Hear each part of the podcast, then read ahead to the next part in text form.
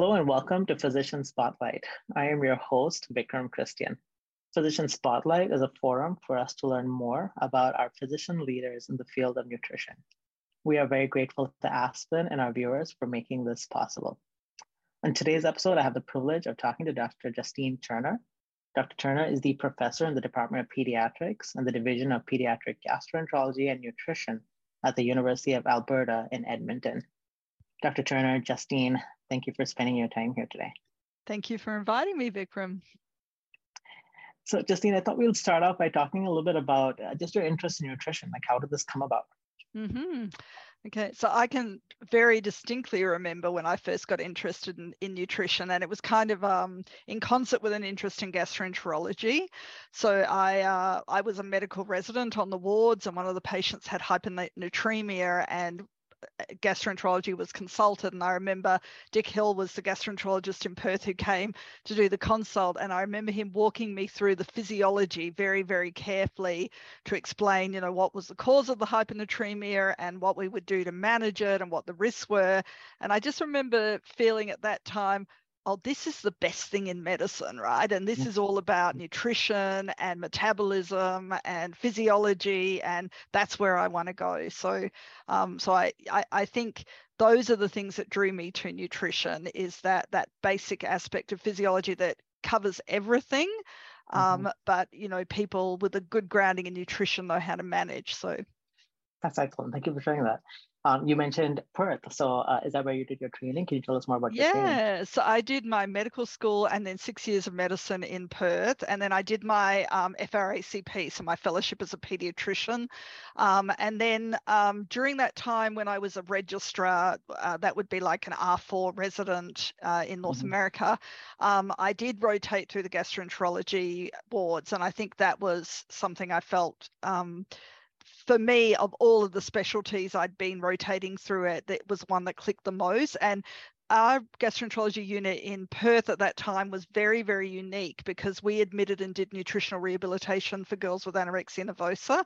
Um, mm-hmm. I say girls because you know I, I, don't. I've seen boys with eating disorders at different times, but really at the time I was there, it was only girls. Um, and um, I remember just the whole process of nutritional rehabilitation, um, the uh, I guess the teamwork, the multidisciplinary team, because we had a very, very integrated multidisciplinary team with very clear boundaries around who managed manage the medical needs and who manage the psychological needs um, mm. really drew me to nutrition. So it was sparked from uh, gastroenterology all the way through. So I went into GI ultimately because I wanted to do nutrition, to be honest. Wow, that's that's fascinating. Thank you for sharing that. Um, you know, as a fellow pediatric gastroenterologist, like, you know, I feel that definitely nutrition was a, a big motivating factor for me to also choose my career. Yeah. Um, now, um, thinking to your medical school education and you know residency, um, do you what do you feel about the nutrition training that you got? Did you have like a curriculum uh, where you did your training?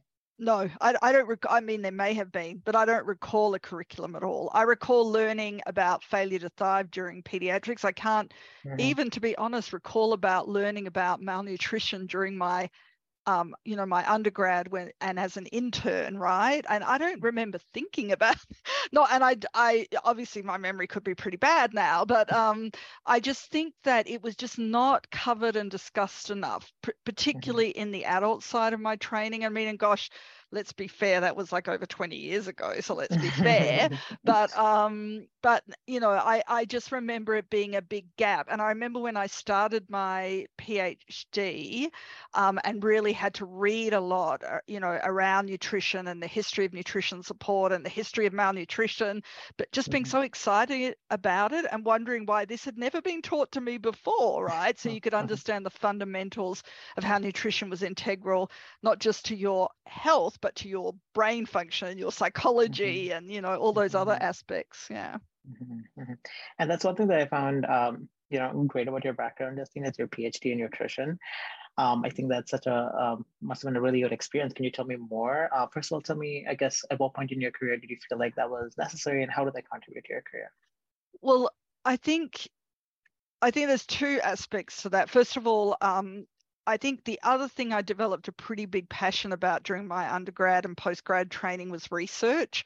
So mm-hmm. um, I was involved in a research study very early on, um, actually through the emergency department when I was a pediatric resident, and um, it was one of the first trials of budesonide for croup, and it was, you know, it was published in the British Medical Journal, and I had a very little role as the resident collecting the data, but it was so exciting, and I thought. Mm-hmm definitely I want to do more of this. So I knew I wanted to do more research even before I went into my GI training.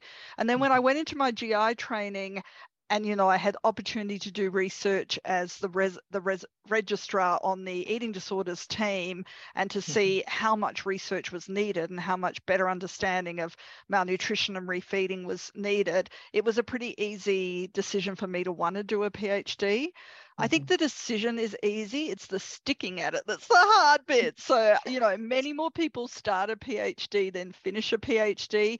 100%. It was hard to stick at it. I actually had um, my first child before I'd finished my PhD. I started my fellowship before I'd finished my PhD. I mean, I'm so glad that I did finish it. It's been, um, you know, I do think it is unique. There are too few of us that have PhDs in nutrition science, and mm-hmm. a, as physicians, lots of mm-hmm. um, non-physician nutrition scientists, but as a mm-hmm. physician, mm-hmm. so and you know, and as RDs is similar, right? There's too few of us, so I I'm glad I finished it, but it was a bit of a slog to get it finished at the end, to be honest. Wow.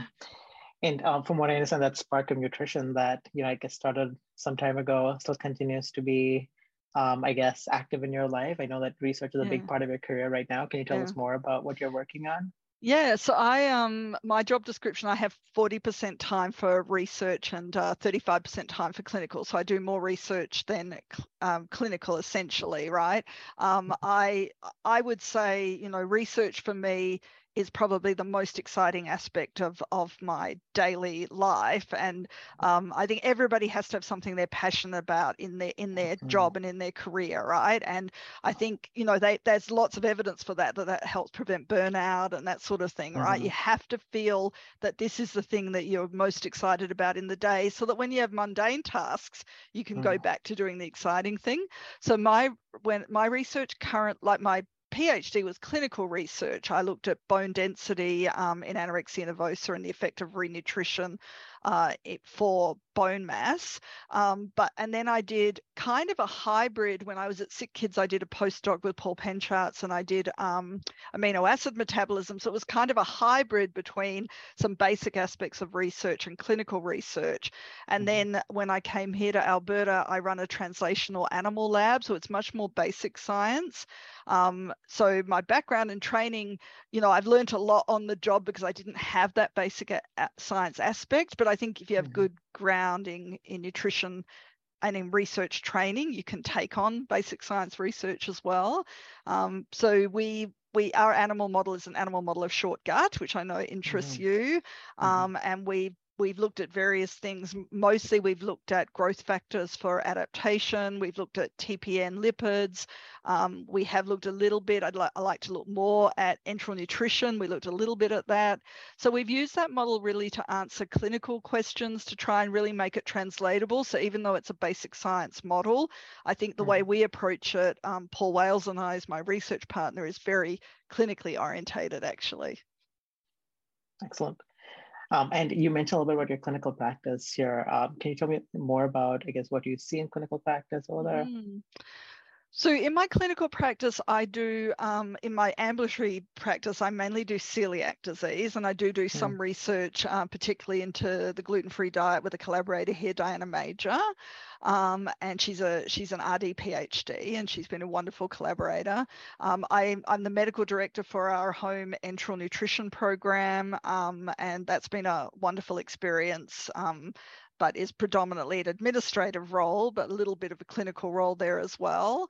Um, and then I do a bit of general GI, and then my inpatient service, we look after liver transplant, multivisceral transplant, intestinal transplantation, um, and we do consultative GI. So I'm kind of a bit broad. I do a little bit of everything. We don't have mm-hmm. a focused um, nutrition support team here, um, but obviously, you know, nutrition is integrated into everything that I do, and I do teach our, our nutrition curriculum here. All right, thank you for sharing that, Justine. Now, given your background here, I, I know that you've done some training in Australia and now you're working in Canada. Um, just thoughts on, I guess, healthcare delivery through different systems. Obviously, there's mm-hmm. going to be pros and cons in each system, but what are your mm-hmm. thoughts and what you've experienced so far? Yeah, um, I have thought about this a bit because the Australian system is a bit of a hybrid system. We have um, a hybrid between private practice and public medicine. Um, and so the advantages of that as I see it or saw it, and I'm sure it may be different now because I left so long ago, is access is a huge advantage. We had a very high quality um, a public system as well. But one of the concerns or the risks of having a public private system is that the private system can sometimes deplete some of the experience from the public system. So some of you know the best surgeons for example would rather do their private practice than work in a public system that was always the concern i didn't see it to a great degree when I was there, but I think it can definitely happen. Um, in Canada, we only have a public system. So there are some advantages for that for sure in terms of like you know recently i was involved in a quality assurance program for pediatric feeding disorders and we really took a provincial provincial approach to create guidelines and pathways that would be used across the province so mm-hmm. you can really standardize care from an evidence based point of view in in in a public system you can focus on what is the evidence for best care delivery you know it, it, and what is cost effective right mm-hmm. um, but access can sometimes be a problem, and I do see that sometimes as a concern. But then um, it's I think a lot of healthcare systems are struggling with access and the costs of mm-hmm. healthcare, especially as we have aging populations. So I don't think our public system is unique that way. But I had the privilege of seeing the private system sometimes siphon off siphon off some of those wait lists when I was in Australia. Um, let's switch gears a little bit and talk a little bit about Aspen. I know you're very involved in Aspen and um, you were chair of the research committee for Aspen as well. Uh, can you tell us a little bit about how you got involved with an Aspen and um, what's that look yeah. like for you? Yeah, oh, I'm I'm very grateful to have been involved in Aspen. I mean, I was uh, brought that way really by colleagues like Paul Wales, who were already involved um, when I started my interest in short gut and research. And, you know, for me, there could be no better home for my clinical interests and my research interests than Aspen, because, like, really mm-hmm. what, what I'm most interested about is the delivery of nutrition support, right, both in my clinical practice and in uh, my research with the animal model. Um, so, having been brought into to Aspen, um, and becoming a part of Aspen, it's just be, created huge opportunities for me, right? Mm-hmm. Opportunities to collaborate, opportunities to present my data, to have my students present my data and be successful and get awards. And they love Aspen. And it's a meeting that I can reliably take them to that I know they're going to learn about intestinal failure and nutrition. And so, you know, all of that's fantastic. Um, and then I have had the opportunity um, to be on the research committee, which was very, you know, helpful for me also in my, my research career here, because um, that's a very prestigious role. I was a the, chair. That was a while ago now. And since then, I've been the chair of the Publication uh, Education Committee, and that's also been a great opportunity to meet people and to look about and to look in more detail about how Aspen want, wants to educate and support the education of its members. Uh, you know, mm-hmm. ultimately, that's what good societies do, right? They're working to mm-hmm. improve um, the, you know, the quality of care for patients um, mm-hmm. and to support the members from different disciplines in doing that, right? And I think Aspen does a fantastic job of that. Absolutely. And I know that, uh, Justine, you've also been the recipient of the George Blackburn Award for Mentorship in 2022. Uh, tell us a little bit about mentorship in your life. Yeah, I was I was um, very surprised and grateful to win that award. Um, I don't, you know, it's a research mentorship award, and I don't have a very, I have a very small research lab. That's the nature of doing uh, piglet work, is it's very expensive, so it's difficult to have multiple graduate students that you have to find you know resources to pay for all their salaries so we tend to have a very small lab um, at any given time but we've had very mm. s- successful graduate students and I, I do think that's you know you know, because of the way that um, I approach mentorship for them. Like I know my own graduate experience that um, the whole experience of being nurtured, career planning, having the opportunities to go to meetings, to present, um, you know, to have a little bit of independence. They were all features of my own training, and I wanted to bring them to my training of research uh, students here. But it was probably most exciting to me that the award, well, the way the letters were written to me, it wasn't given to me simply because of my research trainees, but because of my interest in nutrition training across the board. And, you know, we spoke about nutrition curriculums you know, being lacking, um, not always being a priority for medical schools that have to fit so much in and maybe don't realize, you know, how critically important it is to make nutrition a key part of everything. Um, so I do a lot of medical student teaching. I teach dietitians, I teach nurses, um, and I think that, you know, that mentorship and training and teaching be, beyond our specialty so beyond GI and beyond my G, my research trainees in my lab um, is really really important if we want to bring um, nutritional care forward and keep it focused on. And I think that the um, committee, the award committee, recognised that, and we're very grateful for my training beyond just my research trainees. So I, that was a, a nice aspect of winning that award. That's excellent. And uh, Justine, I, I don't know if I shared with you prior that um, I was part of the NASPGHAN N2U program, and um, you were the faculty during that year. And uh, so you have also played an integral part in my own nutrition education. So Aww. thank you for that.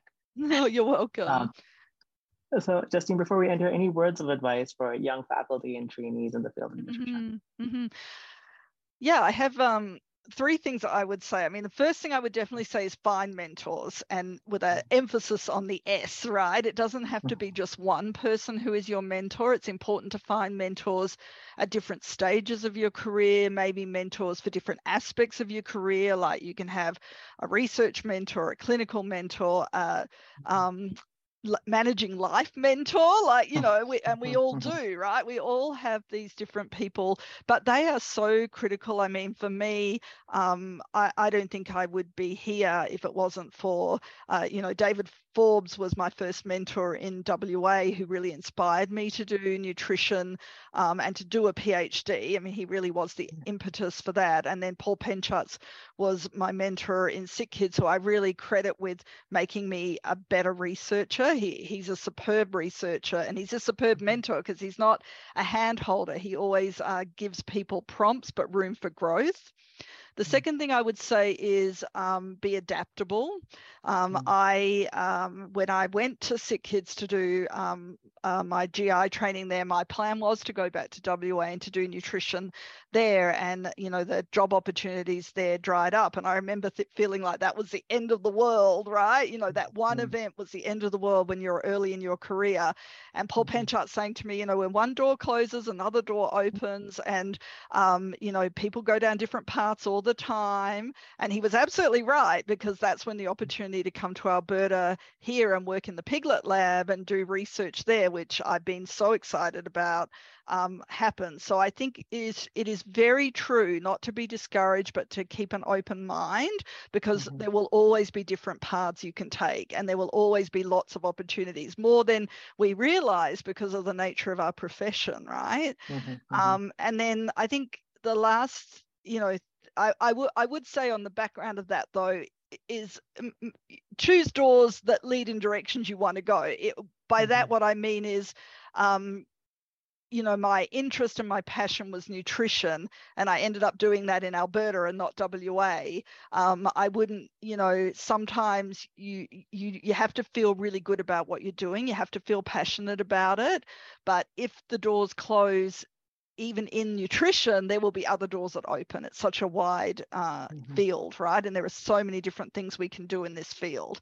Mm-hmm. Um, and then the last thing I would say is, you know, when you start, and I bet you got this advice, you know, people say to you, don't say yes to too many things. You know, mm-hmm. you've got to get tenure and you've got to do this and you've got to make time. You don't want to burn out. I, I would switch that around a little bit and, and say sometimes it's good to say yes, you know, and I think that's true of things, especially things related to societies.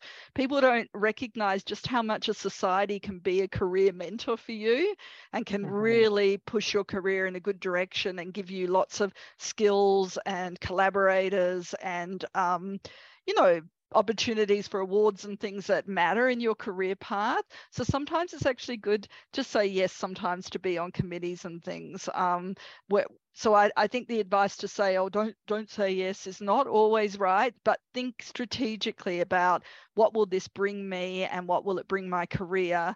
And my I think what you give to societies you always get back. And so, like all mm-hmm. the times I've volunteered for Aspen and NASPGHAN and Feeding Matters and other societies I'm involved in, I get back tenfold. So it's definitely worth saying yes sometimes.